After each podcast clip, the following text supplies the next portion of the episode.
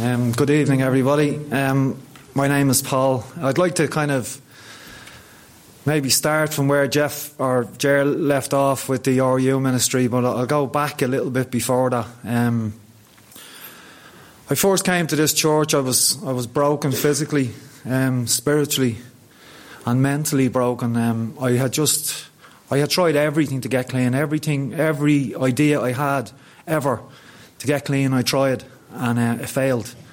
Um, through you know some faults of my own, and, and, some of the places I was in weren't weren't great. But um, I remember after attempting suicide. Um, I got released from hospital. You know, I was after being in intensive care. I, I my legs were broke. Um, my head was was gashed. I had over 200 stitches in my head. Um, I was told I'd never walk. When I woke up in intensive care, I was told I'd never walk again. Um, but I was released from, from the hospital and they put me into a kind of a dry house where just to keep the plaster dry and, you know, just give me a chance to heal. And when I got there, you know, two men from the church, from this church, came, invited me to an RU ministry where I would hear about addiction and, and stuff like that. And, you know, I cursed them. I, I told them how stupid I thought they were, and you know, you name it, I said it to them. Um, some of it he can remember, Jeff can remember some of what I said, and some of what I said is not is not worth repeating, you know. Um, but all he kept saying, he kept saying this very same thing that a nurse kept saying to me: "It doesn't have to be like this. Come and have a listen." Um, you will hear, you know, a man tell a story and, and stuff like that.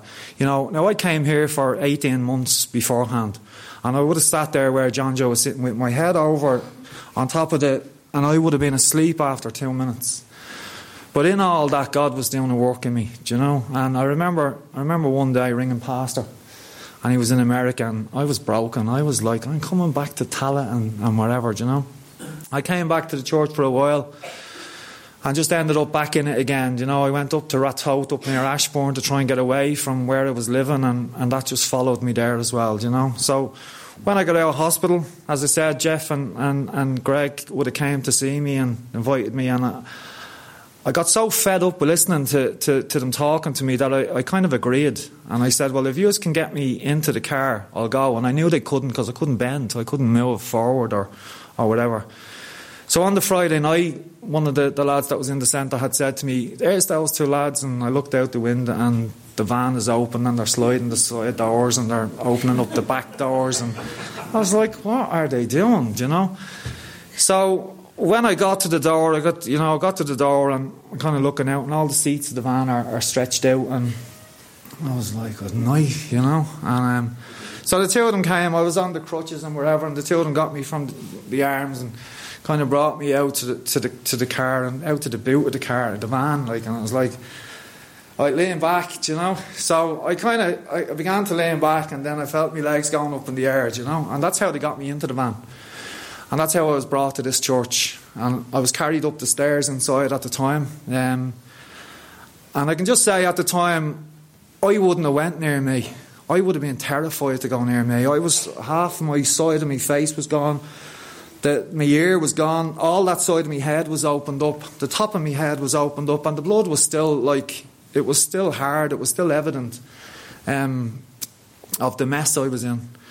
Um, and that was my start of my journey here in, in Lifegate. Um, it proceeded then. Um, the men's home opened up.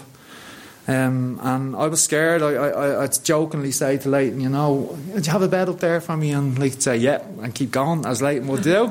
he's like, yeah, when you're ready, do you know. Um, and one day I, I, I was at home and I, I was after being up all night. I'd, I'd all the money that I ever thought I ever needed.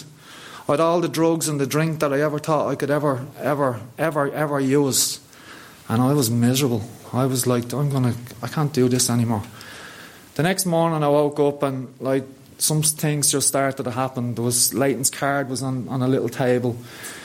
There was credit sent to me phone. It was like all it said on the card was phone me. So I phoned Leighton and, and asked him, you know, would he take me in? And he agreed. That was on a Wednesday, um, on the 7th of August 2007. And he took me in on the 10th. Um, and that's when my journey with God began. Um, a couple of days after I got into the men's home, I kind of started to smoke again. I had stopped when I got there first, and I started to smoke again, and I was like smoking out the window. And God was really working in my heart. And I remember one night saying, "That's it," you know, God was really speaking to me, and He's saying, "Like you're here for a joke." You know, and I really believed that I hadn't got a second chance. I really believed that if I went back out, that was it. I was finished. Um, and I, with that, I turned the cigarette out, and there was a fella staying in the room with me, Tom and I turned around and I said to him, You know, this is it for me. I'm going to give it all I've got and see what God can do. And um, I haven't looked back. From that morning, I got up the next morning, and the Bible was on fire. I was like, I'd sit through, the lads would have breakfast, and I'd sit there, and like God was speaking to me. I was like, This needs to go, that needs to go. I was like, What's coming? Do you know what I mean? Everything needs to go, but what's coming? But there was a joy and a peace coming. Um, there was contentment coming. There was a happiness coming. The, the, men's home was the best days of my life. You know, my birthday spent in the men's home. My Christmas is in the men's home. I look back on it now, and the men's home days were truly the best days of my life, up until up until now. you know, um, I heard the living the dream, but you know what? I'm right in it, and I love it. And you know, this church is as a, you know as a body. You know, most of you know I was away for a while, a short while. And there wasn't a day that didn't pass that I didn't think about everybody in here and all yous that you know that you've done for me and helped me and as I say, you took me in when when I wouldn't have went near me. I would have been afraid of me. And you know, for that I'll, I'll be forever grateful. I came back, God led me back, but I come back for the preaching and the teaching you know, and, and you know, to be challenged, you know, I want to change, I want to be more Christ like, and you know, you'll get that here. You'll get challenged, and you know, you'll get. You don't always get what you want to hear. You don't always hear, but you know, if you apply it, there'll be definite change in your life. You know, um, and that's that's what I really like about this place. And like today was just another example of of what church is to me. Church is everything. Church is my life. It's it's my day to day living. It's like today we had dinner. We had an all day and. Church is here, all right, and it's it's in this building. We have church, but church is much bigger than that. Churches are day to day sending out a text, praying for you, praying for the people that are struggling, and those that are doing well. Do you know? Um, thanking God for them, Willie and, and Lizzie in America was a huge blessing to see Willie come through and through his program and then get married and start another chapter. Um,